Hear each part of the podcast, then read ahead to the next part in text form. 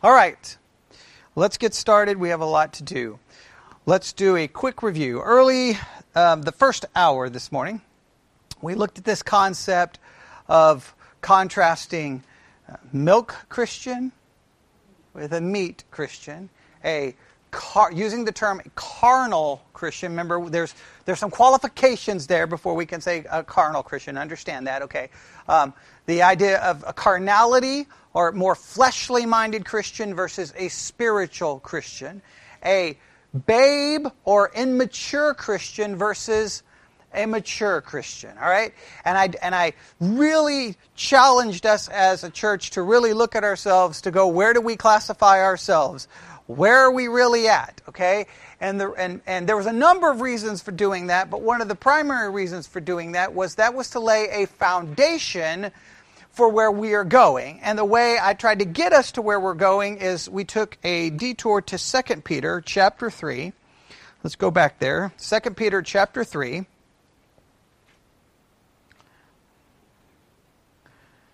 All right, 2 Peter chapter 3. Tell me when you're there. All right. Um, make sure I'm on the right uh, page. Look at verse uh, 14. Yeah, 2 Peter chapter 3, verse 14. And I know the verse starts with wherefore, just like I said this morning, but I don't want to get into everything. I'm just going to try to set this up. Wherefore, beloved, seeing that you look for such things, be diligent that you may be found of him in peace, without spot, and blameless an account that the long suffering of our Lord is salvation, even as our beloved brother Paul, also according to the wisdom given unto you, hath written unto you. Implication Paul had written something in regards to salvation. All right? That's kind of the basic, simplistic um, surface level, right? Everybody okay with that? As also in all his epistles, speaking in them of these things which are some things hard to be understood. Now stop right there.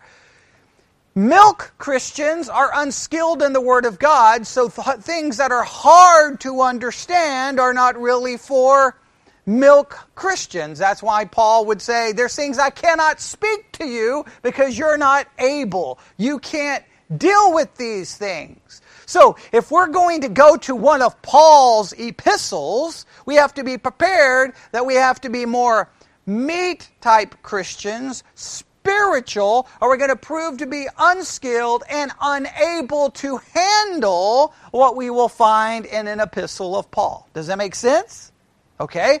And what's the warning here? These things are difficult to understand, but what's are, are things hard to be understood, which they that are unlearned, there's kind of a, a correlation there if we go back to looking at uh, the milk type Christian and, and the carnal type Christian and those types of things.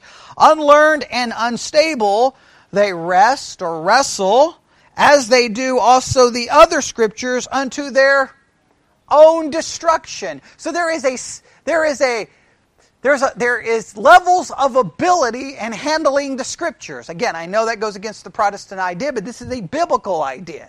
You are either skilled or unskilled. You are either spiritually minded or you're fleshly minded. You're either a meat Christian or you are a milk Christian. So I went hard on that subject in the first hour with uh, lots of offense to everyone, I did that, okay? Still, I'm, I'm probably going to post the sermon because after having a conversation with someone in a different state this afternoon about things that are going on, and uh, talk, we talked about the church and a lot of things. I'm like, maybe a lot of people need this. Um, I'm just going to have to record a uh, introduction, giving a, a, you know warning. The following message will offend you. Okay, okay, okay. You will be offended. Okay, but. Um, We'll see. I'm gonna. I'm, probably going to post it, but because it's critical, I think, to set the foundation for what we're getting ready to do. All right. So, with all of that said, we're obviously getting ready to begin a journey through one of Paul's epistles. All right. But before we get there, they made an argument that there are things in there that are hard to understand. Agreed? That's what Peter says? There's things that are hard to understand. So I want to get just a brief reminder of this. I kind of made a reference to it this morning. Now I'll kind of flesh it out a little bit. Anytime you open pa- the pages of your Bible, right? You are opening a book that we believe is the revelation from God. Complete, closed, nothing can be added, nothing can be taken away. And when we begin to read it and study it and care about it, it begins to give us understanding. And it gives us understanding um, and the following important things. Okay, there's three important things that the all scriptures give us understanding to. Number one, they give us an understanding of who God is. All right? It gives us an understanding of God.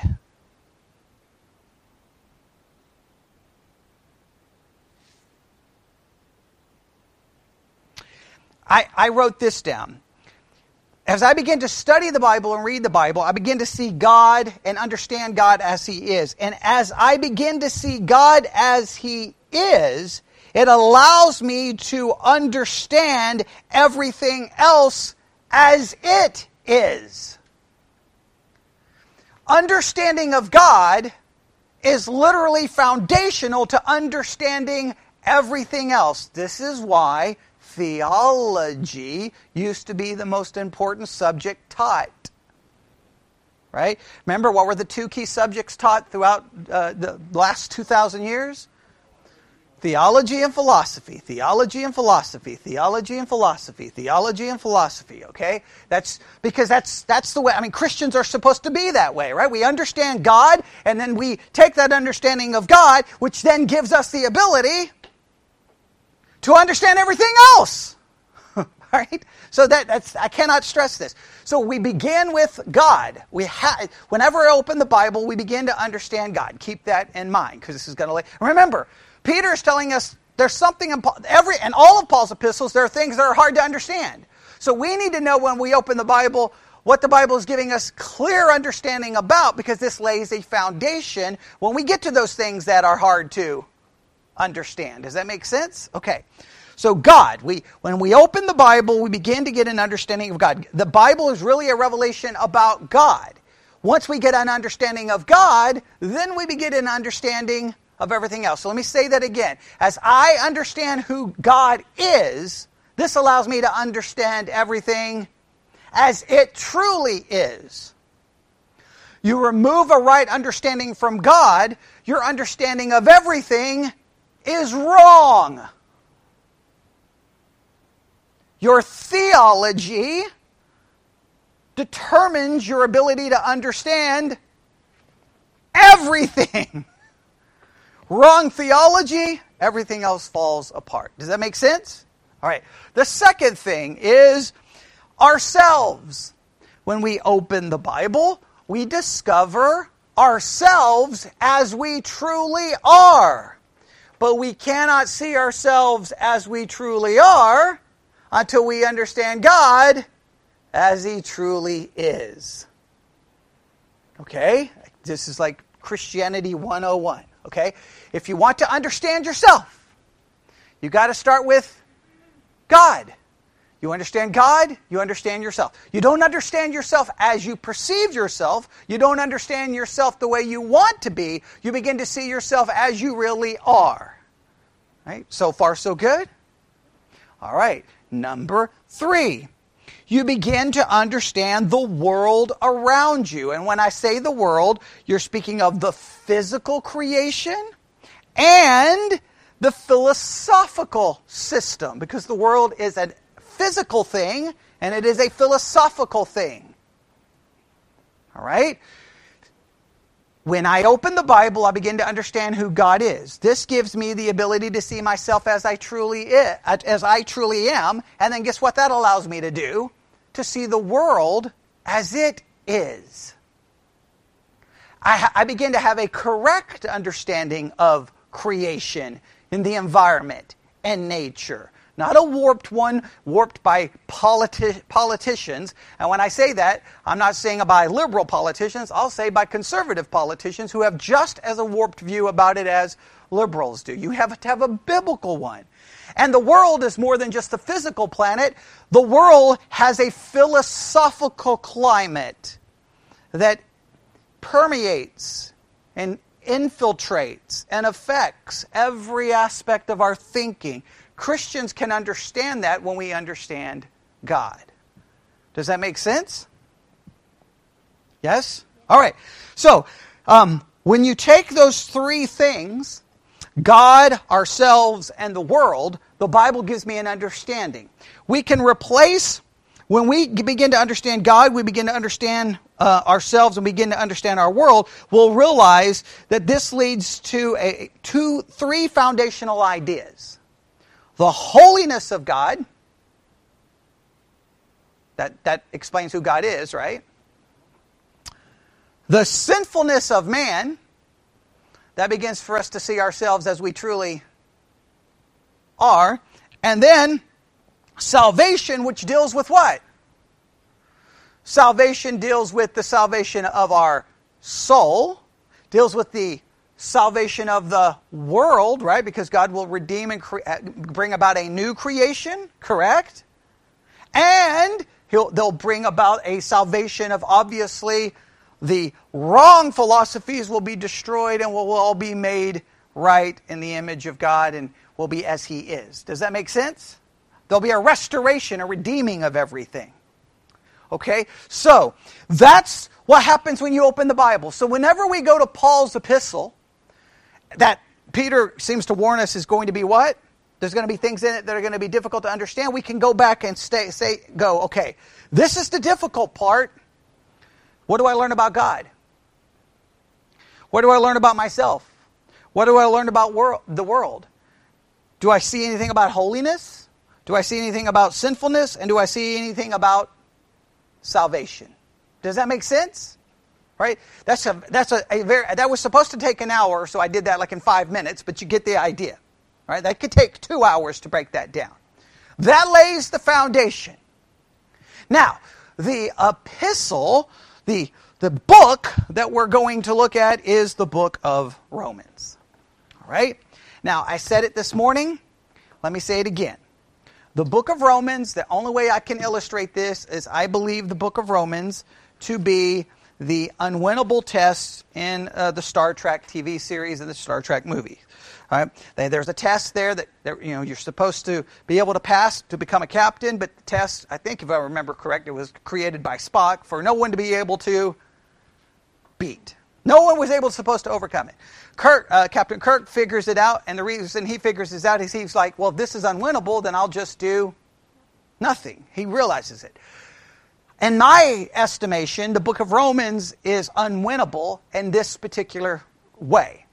It deals with subjects that have completely spit, split Christianity, cause you to spit too, okay, uh, creates a split within Christianity. And I think the reason it creates such a split is because Peter warns us there's some things in it that are difficult to understand. And guess what?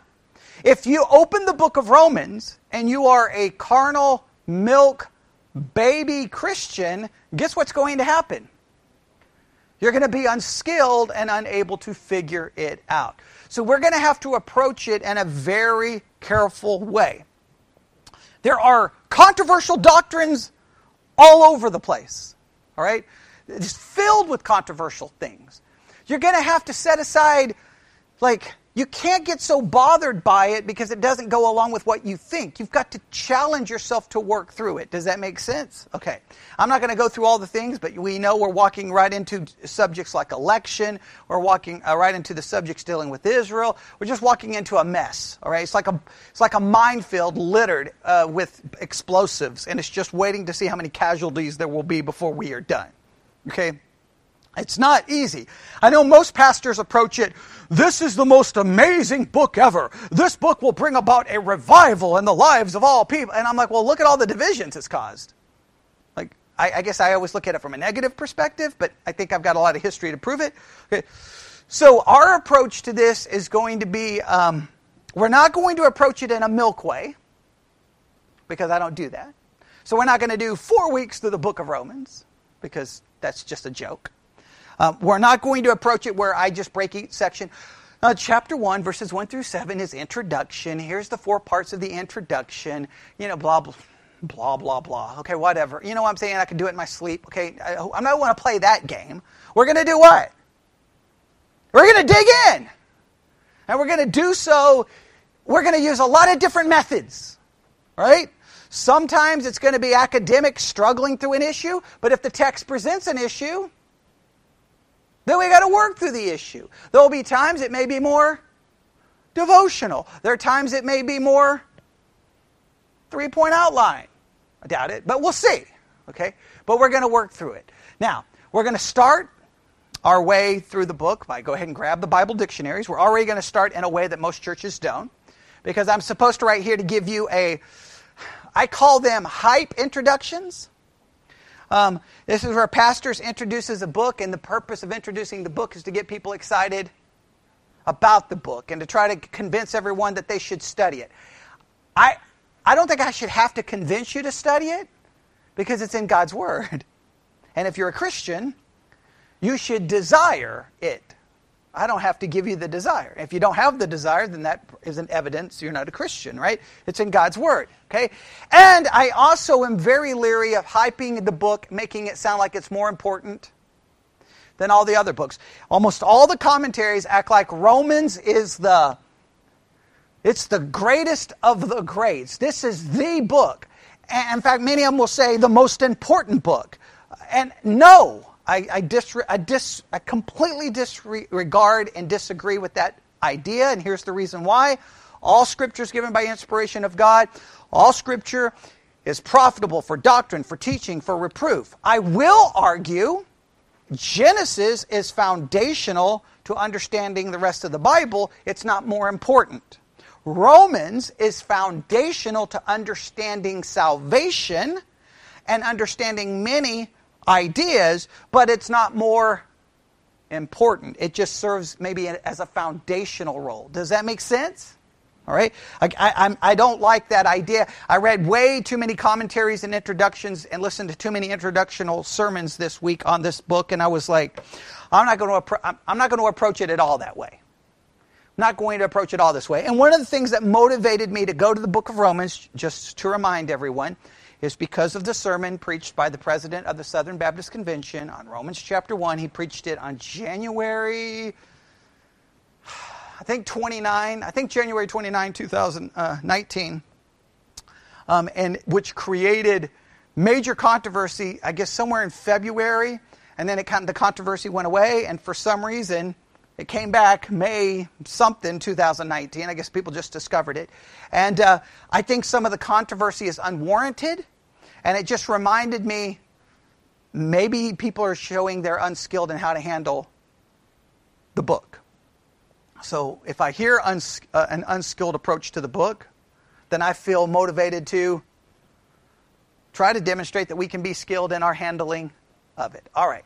So let's grab our Bible dictionaries. Everyone seems to already have theirs open. Nelson's New Illustrated Bible Dictionary. Now remember, we're going to be working through this. Please, if I stop, don't keep reading because then, then I, will just wait till you get done reading and then we can talk. Or let me try to explain because I may be deviating from what the dictionary says. So if you're not listening to me, then you miss everything that I just possibly corrected from the dictionary. Does that make sense? Okay. Because what do we what's the number one thing we look at when we open the Bible dictionary? What's the number one thing we need to be concerned with or worried about? When it when it goes from being factual to offering an interpretation. You have to know that. Like same way in, an, in a news article. What was that study? Um, it's like 82% of people can't read a news article and determine what's fact, a factual statement versus what's an opinion statement. And I'm like, well, then, like, we're in trouble. Okay? Like, you should be able to do that. Okay. The same thing with a dictionary. Just because it's in a dictionary doesn't mean it's all it doesn't mean it's all fact based. It means some of it is opinion based. And what, what's the first example of what could be opinion based? Looking at the entry for Romans, what's the very first thing you see? It's a big yellow The outline. Outlines typically be are typically what? It typically is interpretive, not informative. It's interpreting the way because they're structuring Romans in the way that they think oh, this emphasizes this. And many of their points are very much more an interpretation of what that is about, not necessarily an agreed. That's why are all outlines the same? No, not even close. So you got to be you've got to even be careful with that. But let's see how they start. I know we did this this morning, but now we I, I think we put it all together and wrapped it in a nice little bow, right? It's all good to go. All right. Here we go. Let's begin. Romans, epistle to thee. The most formal and systematic of Paul's epistles. Now stop right there. Now this is very important because this gives you a hermeneutical clue. Right? I'm getting ready to read a book that's formal. Seth said it this morning. What does that mean? It's not going to be personal in nature. It's going to be formal. It's going to be a very formal, in other words, it's going to deal with ideas, doctrines and theologies, not so much from a personal issue perspective, but on a theological perspective. It's going to be formal in its nature, not personal. Next. Now, what is that? May be the most important. That's making the argument that the book is what? What, what does it mean to be systematic? Step by step by step, a logical progression, a systematic progression of idea and thought.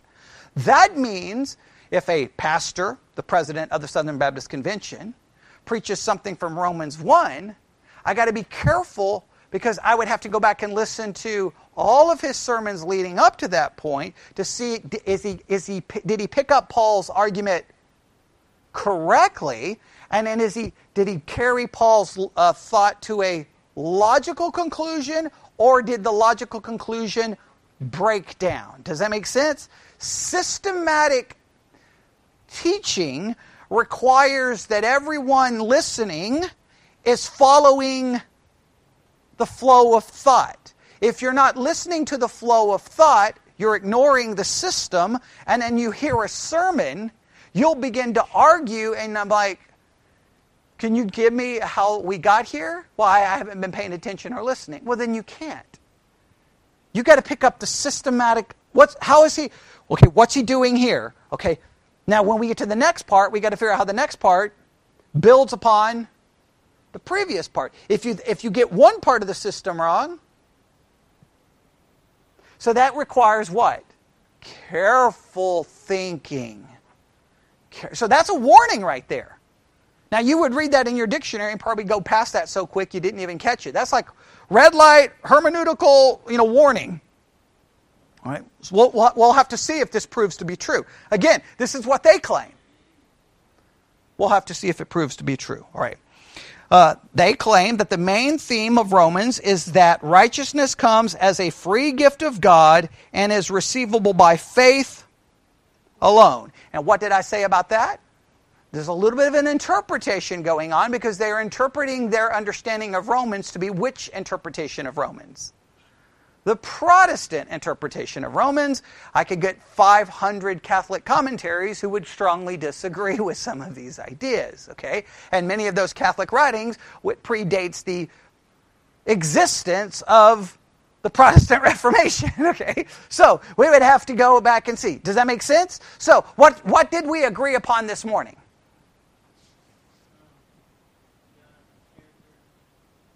That we know this because it's a part of the Bible, it's going to reveal what? God, us, and the world. Okay? And salvation, right?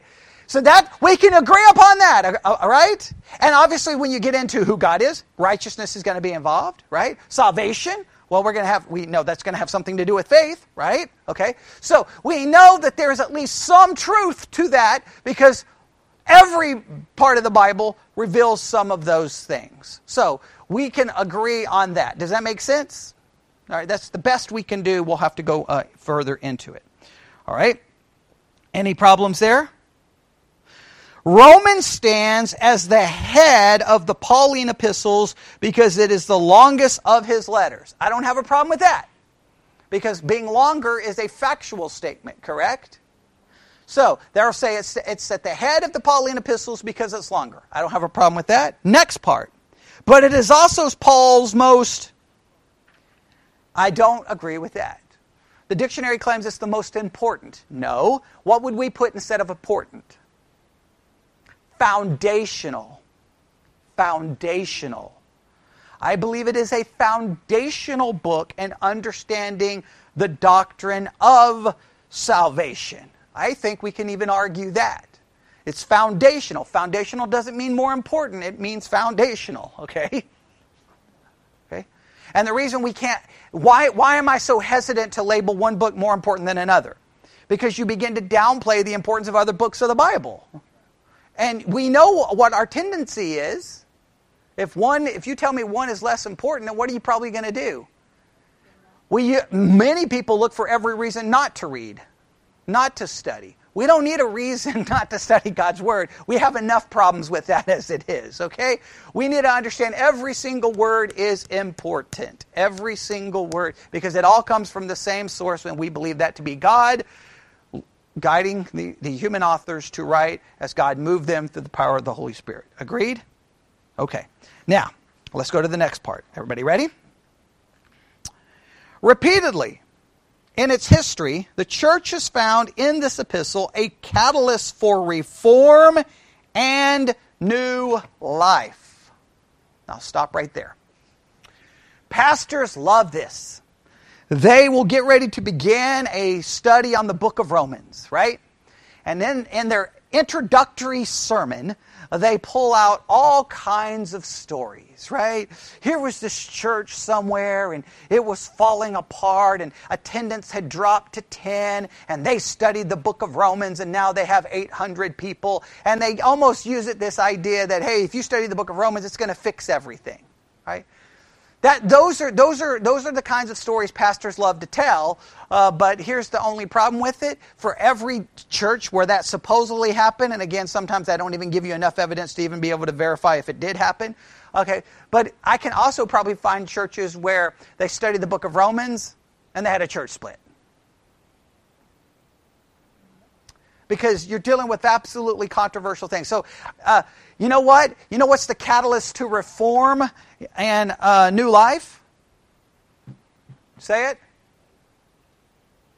Salvation is the catalyst to reform. Okay, regeneration is the catalyst. Okay, regeneration, salvation. All right, but God's word is uh, is key to that. But that's all of God's word. You can't just say, well, you know, Romans is the catalyst. And why do they want to say it's a catalyst to reform?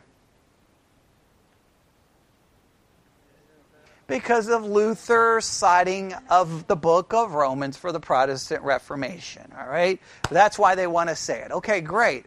Um, again, for every for every uh, for every Luther who used it and quote unquote reformed everything, others have used it to create nothing but schism, division, and chaos in the church. Because I'm telling you, we're going to get to sections, and there'll be people listening online who'll get mad, and there'll be people here who'll get mad. It's just, I mean, we, whenever we got to eschatology, it created controversy, did it not?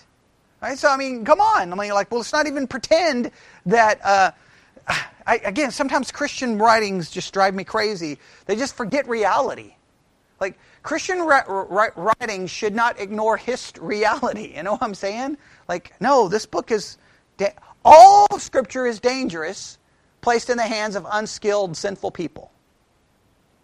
How we approach it is going to be key. All right, so far, so good. In the fourth century, a troubled young man, seeing a divine command to open the Bible and read the first passage he came to, read these words Not in revelry and drunkenness, not in licentiousness and lewdness, not in strife and envy, but put on the Lord Jesus Christ and make no provision for the flesh to fulfill its lust. In an instant, says Augustine, the light of confidence flooded into my heart and all the darkness of doubt was dispelled. All right, so what are they trying to say? Hey, if we'll study the book of Romans, implication, in an instant, the light of confidence will flood into your heart and all the darkness of doubt will be dispelled. Okay, God may have used the book of Romans and the life of Augustine that led to this, but that doesn't make it somehow like, you see, you see, it almost makes it like, well, then say that's the book you need. God can use any. Spurgeon was supposedly uh, saved. He, um, it was a, a, snowy, like, it was snow everywhere, and uh, there was a little church, and uh, Spurgeon shows up. Um, the way the story goes, uh, you know, how much is myth, how much is legend. And uh, the pastor couldn't make it. Um, so there was just a, a, man, he may have been a deacon, and he had a um, he had the book of Isaiah open where it says, you know, look to the Lord, look to the Lord to be saved, right? And so uh, he stands up and uh, he looks to Spurgeon, who's there, and he says, "Look to the Lord, young man. Look to the Lord and be saved." And then Spurgeon was saved and well became one of the considered one of the greatest preachers in you know history, right? Well, that was the book of Isaiah. So does that make Isaiah greater than Romans? See, like that's just full. Of, you see, I you can come up with a story for every passage of Scripture. Does that make sense? Right? You come. So I, that, these these little anecdotes, I, I, just hate these. Like, okay, great. Uh, you know, Augustine read Romans and God opened his eyes. Okay, it, it's all of His Word. Does it make sense? And of course, we know the next story they're going to go to. What's the next story? They're going to go to Luther, right? Um, and then let's see. In the 16th century, a young monk found released from his struggles with God by claiming salvation by grace through faith romans 1.17 romans 3.24 this truth caused martin luther to launch the greatest reform the church has ever known. I don't know about a reform. I, I, I hate to say all right oh, we got to get into church history. Was the reformation a reform of the church? Okay, okay. it didn't reform anything right the Catholic Church remained the Catholic Church. To reform the church, you would have to remain into the thing that was. Okay, okay. But he, it, he didn't. He went and started a new. All right, so I, I, don't really like to call it a reform. I think that that's a, you know, we call it a schism. We could call it a split. Now, some may want to argue that he reformed Christianity, right? That Christianity was under the false pretense of Catholicism and their theology, and so he reformed it, but he didn't reform the church because the church that he was a part of remained as it, it hasn't changed. Okay, it's still as it is. So, um, man. Well, it is. I mean, it was straight up a revolt. I mean, come on. I mean, they rebelled against all authority and acted like they had their own authority and made up their own rules and then they started tearing down Catholic churches and killing priests. I mean, that was wonderful. So, I mean, let's not even get into all the crazy things that happened during that period of time. But, um, so I don't think it was a reform so much. I think it was a split. I think it was a split, and he split away, and they, and then, you know, crazy things took place as a result of it. Again, did he, did, was Romans instrumental in it? Yes, I don't deny that. I don't deny it. But it, we, it raises the question from a, and again, you're not supposed to ask this question. Was Luther's interpretation right?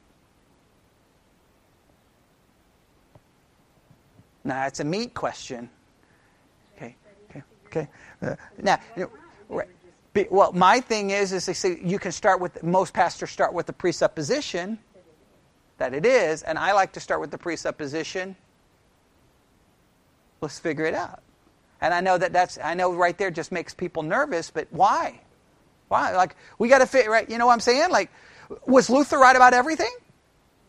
I can give you a list of things he was horribly wrong about. You, you want to, you mean read some of his writings about the Jews? Okay right? I don't think you want me to read some of you know his writings about the Jews because it's pretty anti-Semitic. Okay, all right. Uh, we could get into a lot of things he said that we would disagree with, correct? But but what? But here's the thing: people who don't know anything about Luther would be like, you know, they don't know anything about the Protestant Reformation, and there'll be some pastor in some Baptist church somewhere going, Martin Luther, he was amazing in the Book of, and you're like, you disagree with his entire theology because you think Lutherans are going to hell. So why do you think Luther was so great? You think he went to hell? So why do you think it was so wonderful? But when you get ready to start the book of Romans, it's a great intro. It's, it's just, it's so foolish to, oh, it drives me crazy. It's, it drives me crazy to do that. So, here's what we can say the book of Romans has been a catalyst to a lot of major events in the history of Christianity. Can we agree with that? All right. So that means there's something about the book that is worth trying to figure out. Does that, is that fine? All right? All right. I know now, we, we I, you know, you see what happens when we start reading these things. I have to start, I go, I go crazy and get bothered, but all right. Um, he says, the greatest reform the church has ever known. I don't like to call it a reform. You can see why I don't like to call it a reform. All right. Romans, perhaps more than any single book of the Bible, has exalted a powerful influence on the history of Christianity. I, I don't even know about that. You're saying that more than any other book?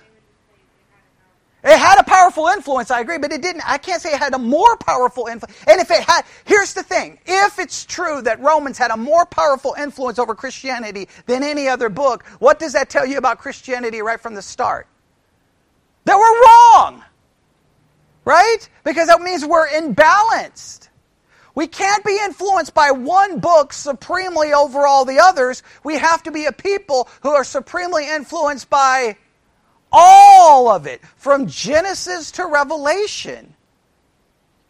Okay, we have to be people of the Word, not the people of a Word. Okay, we have to be the people of the entire book, not the people of a book or the people of Romans. Okay, right? That's, that's not that's not the way it works. Okay, does that make sense? I know that goes against everything. I know what I'm basically doing is, is destroying the way you read every introduction to the book of Romans, but this is an opportunity to try to correct some of it. Am I denying the importance of Romans? No. I'm trying to place it in a more proper light. And, and again, I can run to stories about other spiritual leaders who their influence wasn't the book of Romans. Well, you got it wrong because the most important book is supposed to be Romans. No. You know what they need to do? Whatever whatever book God used to bring you into salvation, that's the catalyst for you now to become a student of all of it. Because I will argue, can you understand Romans apart from Genesis? You cannot. All right? You cannot understand Romans apart from Genesis. Because Genesis lays the foundation. Does that make sense? You can't talk salvation without Genesis. Genesis establishes the whole problem, does it not? Okay. Exactly, right? Exactly. So, so I, I like to tell you, I, oh, uh, don't like that. All right, here we go. Structure of the epistle. So, that first part, that introduction to the book of Romans that the dictionary gives us, what do we call a lot of that? How would we classify that, that reading that we just did? We'll call it hype. It's hyping the book. It's like it's trying to it's promotion. It's promoting. Now, all that's factual, but it's fact it's factual to try to make you think this is the book. It is part of God's word, so it's important. Okay, and it has played an important role in Christianity.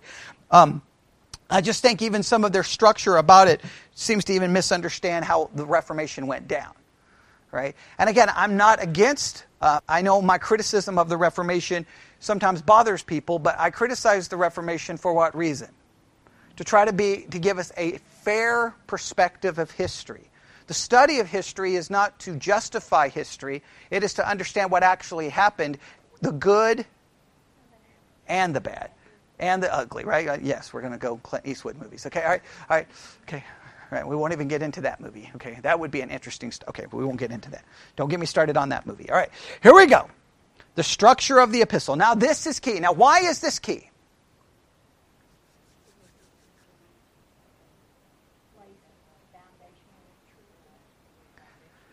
Yeah, the structure can be critical in giving us clues on how to interpret it. Now, we do we have to agree with how they lay out the structure? No. We'll, we'll see what uh, we can do here ourselves. All right? All right, man. I thought we'd be done. Well, it's not my fault they write nonsense in here, okay? Well, why do they do this? Okay, here we go. I'm even, even afraid to read what's next. Okay, structure of the epistle. The epistle to the Romans consists of two halves. All right, now let's stop right here. This is literally the presupposed way you're supposed to understand Romans. All right? Everyone here has heard sermons that tell you that, right? The book of Romans is broken into two parts. Everybody can here can tell me the two parts? Doctrine, and doctrine goes from chapter 1 to 11. Oh, it says 8. Okay, usually they go to 11. Okay, and they say there's three in between. Okay, all right. Typically it goes this way 1 through 11 is doctrinal in nature. We'll see how they put it together. And then 12 starts the, what they call practical. All right. That's the general agreed upon structure. They're going to, I know why they're going to set aside, um, what is it? They set aside 9, 10 through 9, 10, 11. I wonder why. Okay. Yeah. I wonder, I wonder why they're going to set 9, 10, 11 apart. I wonder why. Okay. You talk about, that's the section you're like, let's just ignore 9, 10, 11 because chaos, because Israel's going to show up all over here. And what else? Doctrine of election. Oh man, you got those chapters. You just want to pastors want to skip over them. Okay, um, our pastor in Nebraska, who who was you know verse by verse, when he got to these sections, it was funny how fast he got past them because he did not like the doctrine of election. And it's like, well, what happened? Well, why didn't we speed up so fast? Okay, I wonder why. Okay, yeah, um, you can't you don't speed up when you don't like it. In fact, what should you do? Slow down and let it make you uncomfortable. All right? You, you have to do that, okay? And because it's difficult. Uh, but the reason pastors do it because they don't want to cause a church split.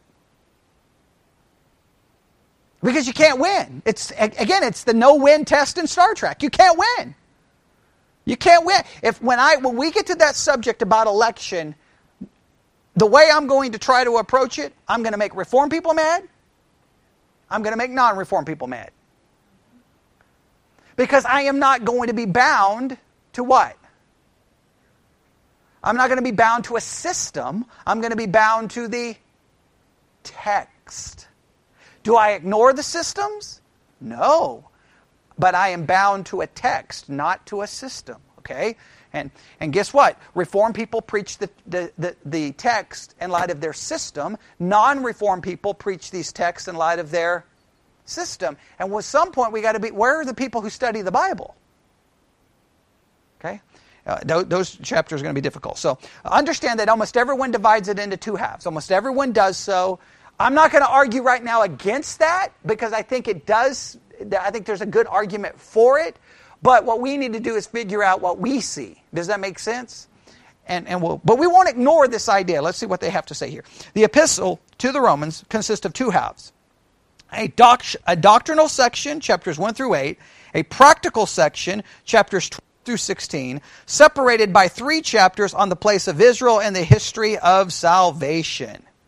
All right, 9 through 11. They say the place of, Is, the place of Israel, right, Israel's place in salvation. Okay, that's what they claim, all right? That, that, that's, that's making kind of an argument, is it not? All right? Um, let me just look really quick at something.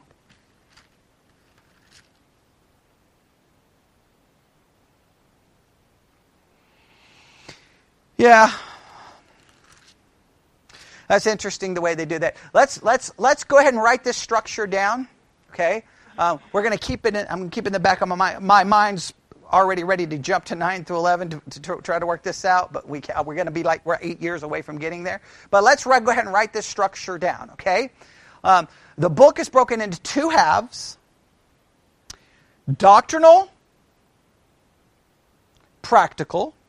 The doctrinal, according to them, goes from chapter 1 to chapter 8. The practical goes from chapter 12 to 16. And three chapters, they say, deal with Israel's place in salvation. Is that the way they word it? Our, Israel's place in the history of salvation. Is that the right way? In the history of salvation. All right. The place of Israel in the history of salvation. Okay. Now, what, what do you think my mind is doing right now?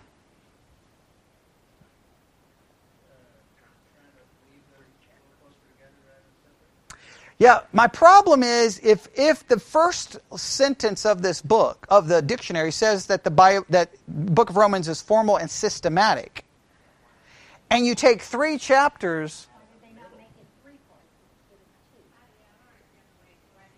yeah, that that seems to destroy the systematic approach, right? That seems to be these three chapters don't fit in somehow. Okay. Right? Do I? I, I, I, well, I don't want to. I can't speak to motive, but it does seem. Does everyone agree? It seems weird. Do we agree it seems weird? Because to me, Israel's place in the history of salvation is about as doctrinal as doctrinal can be. There's doctrinal implications to this. There's doctrinal implication because Israel's place in salvation seems to have a lot to do with who, uh, who else's salvation. Ours. Okay, so I, I, I don't like, go ahead and let's separate it. Well, I think we're going to make an argument that it belongs in the doctrinal part. I don't think it should be separated. I don't believe it should be. But that's, but guess what? Right now, that's being spoken of in an unskilled way because we're going to have to work through 1 through 8. And then when we turn to 9, I may go, you know what, let's rip this out because it doesn't make sense. Okay? Or I may say, have we proven our point? Okay. It's, well, no, that it fits to 1 through 8 because if you, if you separate it, then you're, dis, you're disconnecting it from 1 through 8.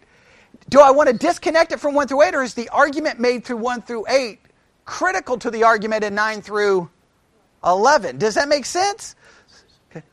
It should. That, that it seems to imply to me. It's just weird. That, that's a weird way of handling it. I don't know if every if all books do that way, but we will see. But go ahead and write it down their way. So let's let's make sure we got this.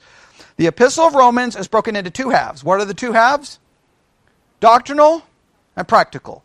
They outline it. 1 through 8 is the doctrinal, 12 through 16 is the practical, and 9 through 11 is a discourse, a study on Israel's place in the history of salvation.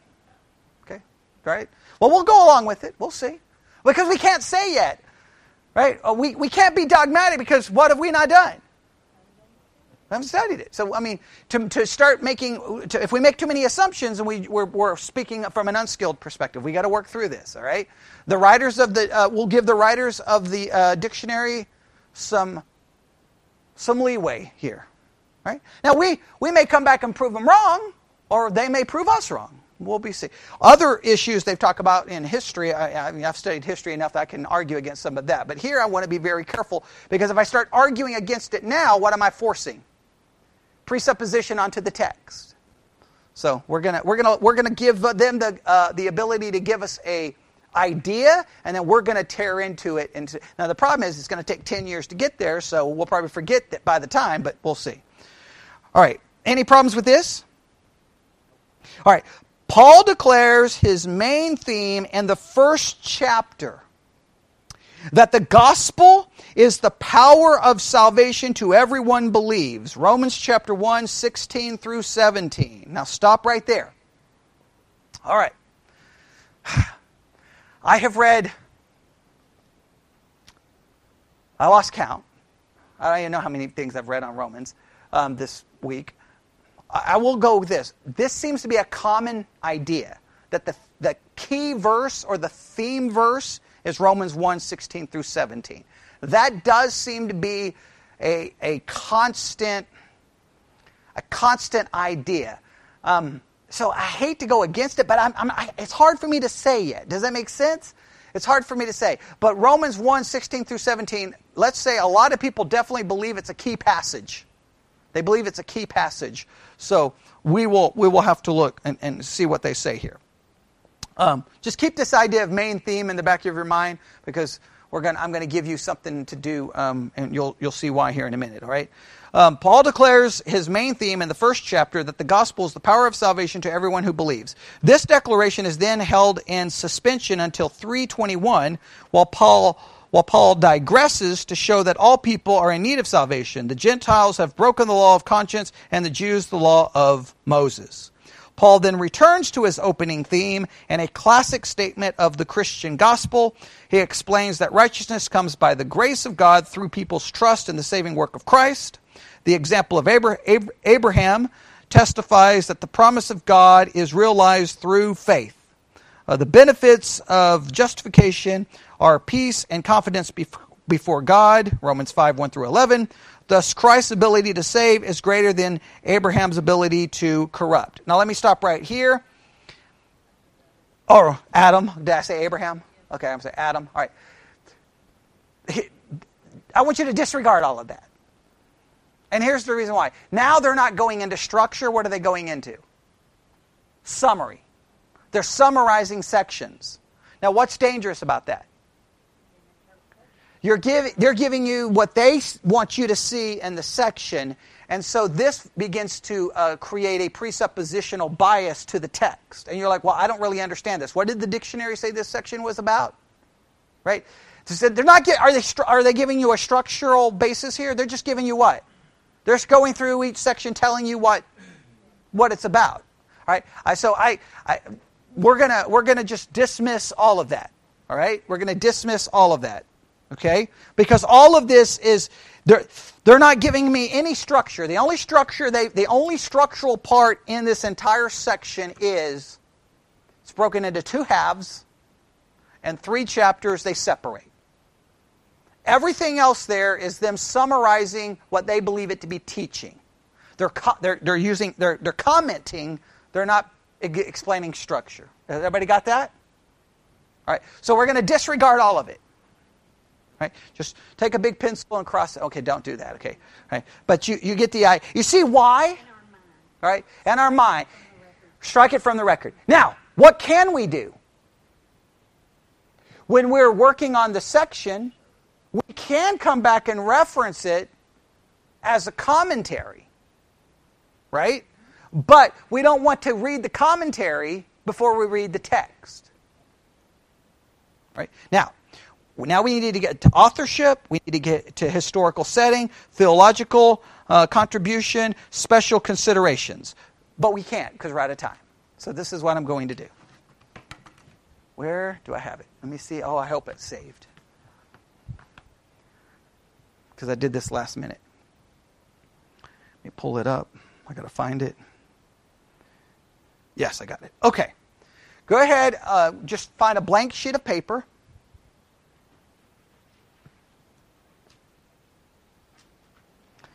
All right. you ready? Okay. We're going to begin a study to the book of Romans. Now, we still got to finish our overview. All right? We may finish the overview on Wednesday, maybe, okay? Or we'll use Wednesday for a devotional message. We'll see. Once we get done with the overview, or you can start now, then it's going to be absolutely, if we're going to accomplish anything, you have to become readers of the book of Romans. All right? You've got to start reading it. Now, here's the good thing. This is a good thing and this is a bad thing. The good thing is you've probably got 20 years to finish it.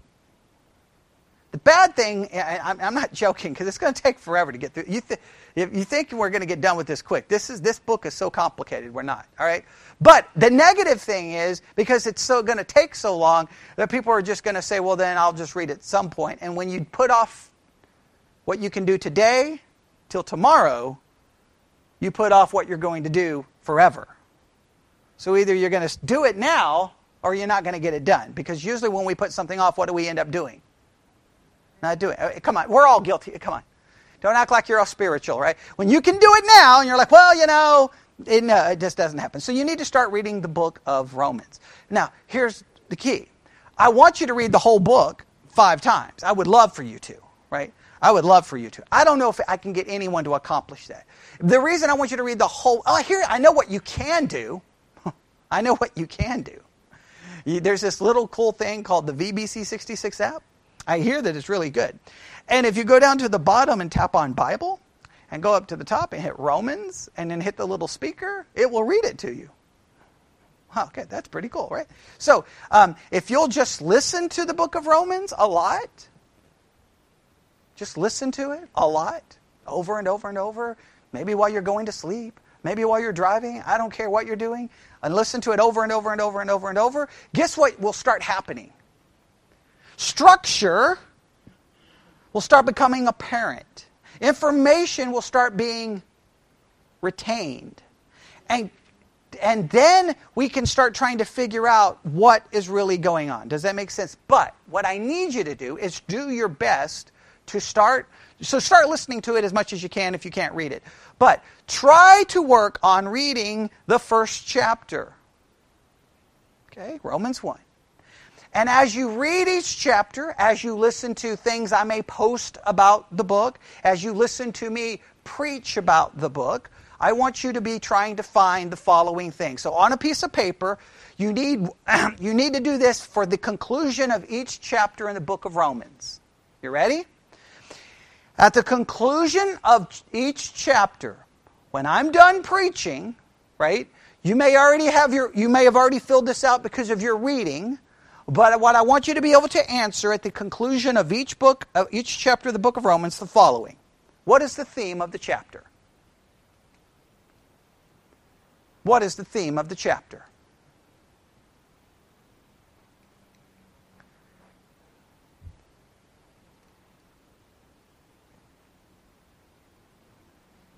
All right? Now, is that always going to be easy? No, it's not going to always be easy. Okay? Especially with Paul. I mean, Paul's writing sometimes he's like, What are you doing, man? Okay, where are you going with this? Okay? But sometimes, should be pretty clear. Guess what is also going to occur? Are we always going to agree on what the theme of the chapter is?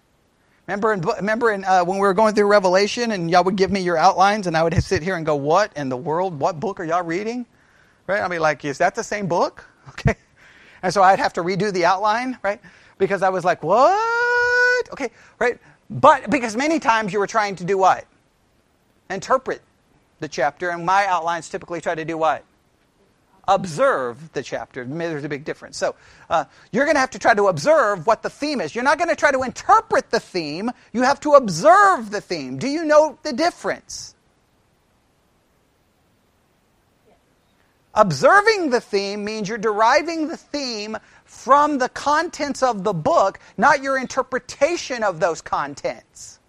And guess how you determine the contents of the chapter? Frequent reading of it. Until you're pretty, like you can make go. You may have to say, theme of the chapter. I have three possible. Right? I have two possible. That's okay. Just write down what you think the theme of the chapter is. Number two what, what you think the possible most important verse is. Now, what do you think the most important verse would be tied to?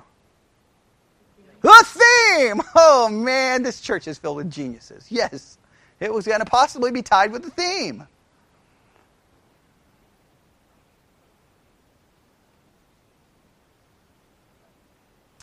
All right, now, man, I should have brought it um, someone I know, he's been reading. Uh, he's been reading a book, how to read a book and get the most out of it. I can't remember what it. And uh, he constantly sends me uh, things from it, going, "This reminds me of you. This reminds me of you. This reminds me of you." Right? Because I like I've like pretty much lived what this book teaches. Right? And it gets into this whole idea that most people can't figure out what the most important word is. Um, because they don't know how to find out what the most important word is in a text because they don't know how to read. Okay, and so I, I may bring it because it's just fascinating, kind of the argument the book makes that you really don't know how to figure it out. Um, and he's like, man, you, you, you, every time I ask you like what the key thing is, you basically, basically, I tend to argue this all the time, right? So we'll see. But the key is here: try to find the most important verse, all right, or the most important verse, and then that will lead to the most important word. All right, so let's go through these again. The theme of the chapter, I'm trying to go quick here. The most important verse and the most important word. I, kind of jumped ahead there. But the most important ver- verse will be uh, uh, connected to what? The theme, and guess what the most important word is going to be connected to? The verse or the theme, right? Okay. And what's our typical way of finding it? Yeah, we usually look for what's repeated the most. This book kind of makes an argument against that, okay? And I could, I could get into a reason why, but it gets way complicated, but we'll, we'll get into that. All right? So, what's the theme of the chapter? What's the most important verse? What's the most important word? Next, what does it teach us about God? What does it teach us about God? Now, that implies what? The Father, the Son, or the Holy Spirit? What does it teach us about God? What do you learn about God in the chapter? I, what is this starting to sound like? chapter summary, man. yeah, because I never let you get away from that, right? Okay. All right, what does it teach you about God? Next, what do you think? Are there any commands you need to obey? Oh, wow, that's, uh, I wonder where I'm getting this idea. What commands do you need to obey? If there's commands there, you got to figure out how you're going to obey them, right? Got to acknowledge that. Next, what do you think? Well, what promises are there to consider? And please note, I didn't say promises to claim, promises to consider. Why? Because not all promises are applicable to us. Some promises are conditional, some promises are non conditional. So you got to consider the promise and figure out all of those things. Next, is there a new truth you learned well, by the time we finish the chapter? Something new that you did not realize before? Something, did it change a previous teaching? Did you learn something new? Change something old? That's the basic idea. Was a new truth learned. And then what do you think the last one is? Or no, two. I got two more to go. What are the key lessons of the chapter? Key lessons to meditate on. When you're done with the chapter, you should have key lessons. How many? There's no set number. How many is in the chapter? How many key lessons can you derive from the chapter? There may be three, there may be four. Now you want to, you may be able to get ten, but you want to limit them, limit them, to at least a, a small key. These are key lessons, not every lesson, key lessons, and these are then give you why? Because if I can remember the basic theme and the basic lessons of the chapter, then I've built in a knowledge base that will help me when I'm studying in the rest of the part of the. Oh, oh wait, remember in Romans? There was there was a key lesson here. Wait, that doesn't go with it. It, it helps you all, all the way through. And then what would be last? Applications. Applications. How, what are you going to do? What are you going to do? Now you know Romans 1. What are you going to do?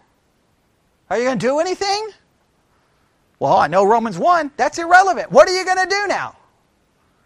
At the conclusion of each chapter, We've got to try to work on these. Now, I'm going to try to do it for you. So that means at the end of each chapter, we're going to have a, probably a sermon that's going to be very practical, very applicable, and very break this down. Now, you may look at me and go, well, I thought the key theme was this. And then we may have to turn it into six months, me proving your theme is wrong. Okay, but, but if I need to do that, I will do that.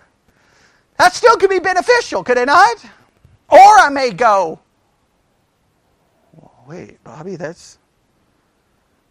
Okay, Bobby may be right. Okay, maybe now we're going to do six months to correct what I thought. Okay, but whatever the case may, because no, sometimes that happens. Sometimes that happens. Um, so we have to look at it. So let's go through these again. When we f- finish a chapter in the book of Romans, I want you to be able on your own, and the key is on your own first, because then it makes this journey that much more meaningful. I want you to have on paper what is the theme of the chapter? What is the most important verse? What is the most important word? What did it teach you about God? What commands are there that you need to obey? What promises are there for you to consider? What new truth is there that you've learned? Are there what key lessons are there for you to meditate on? And what applications you need to start living out? Now, we could look for sins, obviously, in there as well. We could look for sins as there as well. But you get, I didn't want to make it too, too detailed. I want to make it pretty simple and straightforward. Most of that's easy stuff. Is that going to require like 10 dictionaries and a, a seminary education in Greek? No, it just requires you to do what? Just read the chapter. Just read the chapter. Just read the chapter. All right? Now, I know we didn't get far in our introduction but that's okay. What's the key thing about the introduction that we've gotten, probably? What's probably the key lesson that we can take away tonight? The key lesson is this number one, avoid the hype that some pastors and books give to every book they get ready to teach because they, they almost make you think one book is more important than another, and you see why that's dangerous? All right. Number two, probably the next key thing is they give us an important structure, and their important structure is there's two halves, and part of this is doctrinal and part of this is practical. All right? Now, why is that important? Why is it important to note that?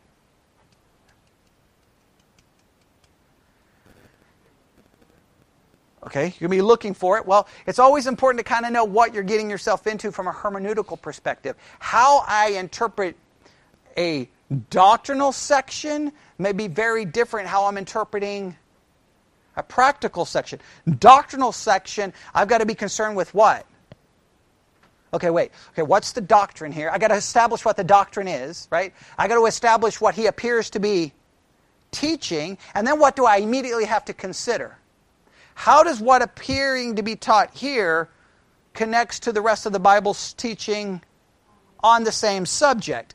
And is there differences? How do I reckon? Like, like I'm going into a very hermeneutical uh, frame of mind going, this is a doctrinal section. When I get to the practical section, well, one, I got to figure out how the doctrinal gives rise to the practical.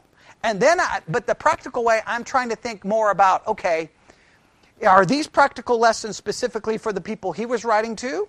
Right? There's a lot of practical stuff going on in Corinth, right? Offering meat unto idols. Right? That that's practical, but that takes a little bit out of my realm a little bit, right? Because I'm not offering any meat uh, unto idols, correct?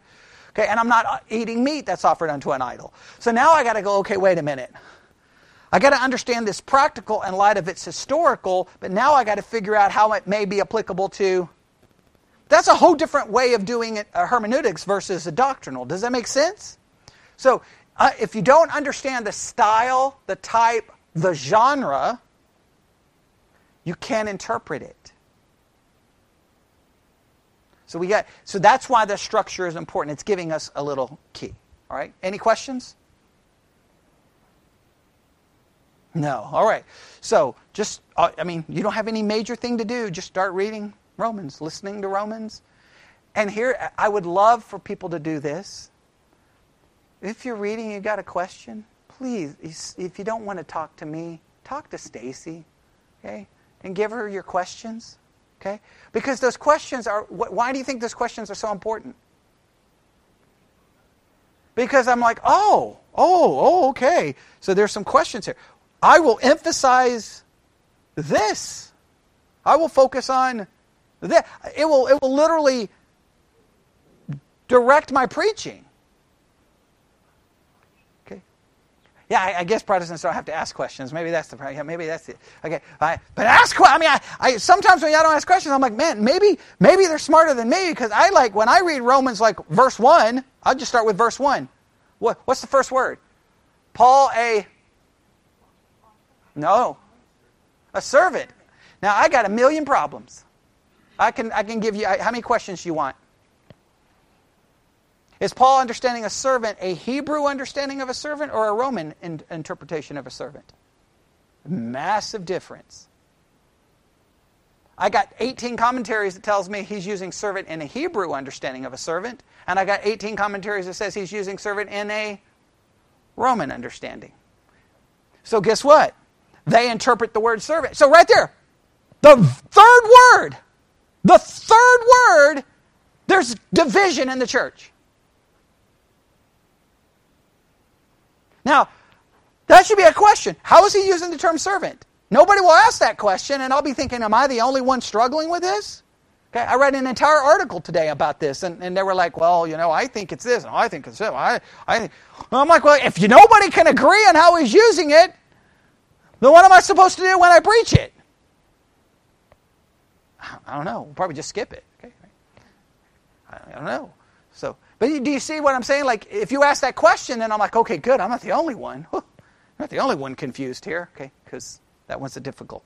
That changes what Paul's saying about himself.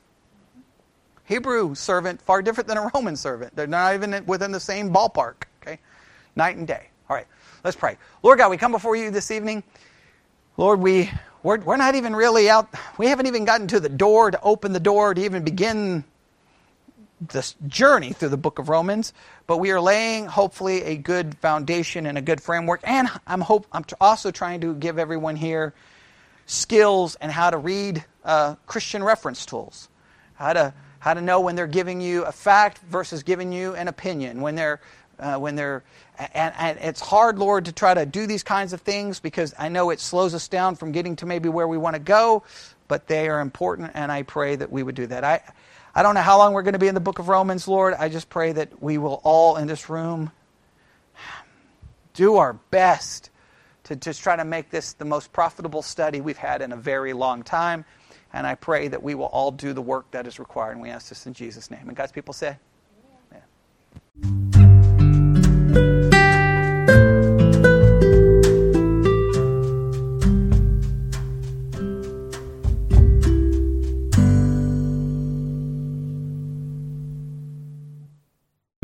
The podcast you just heard was made using Anchor. Ever thought about making your own podcast? Anchor makes it really easy for anyone to get started. It's a one stop shop for recording, hosting, and distributing podcasts. Best of all, it's 100% free.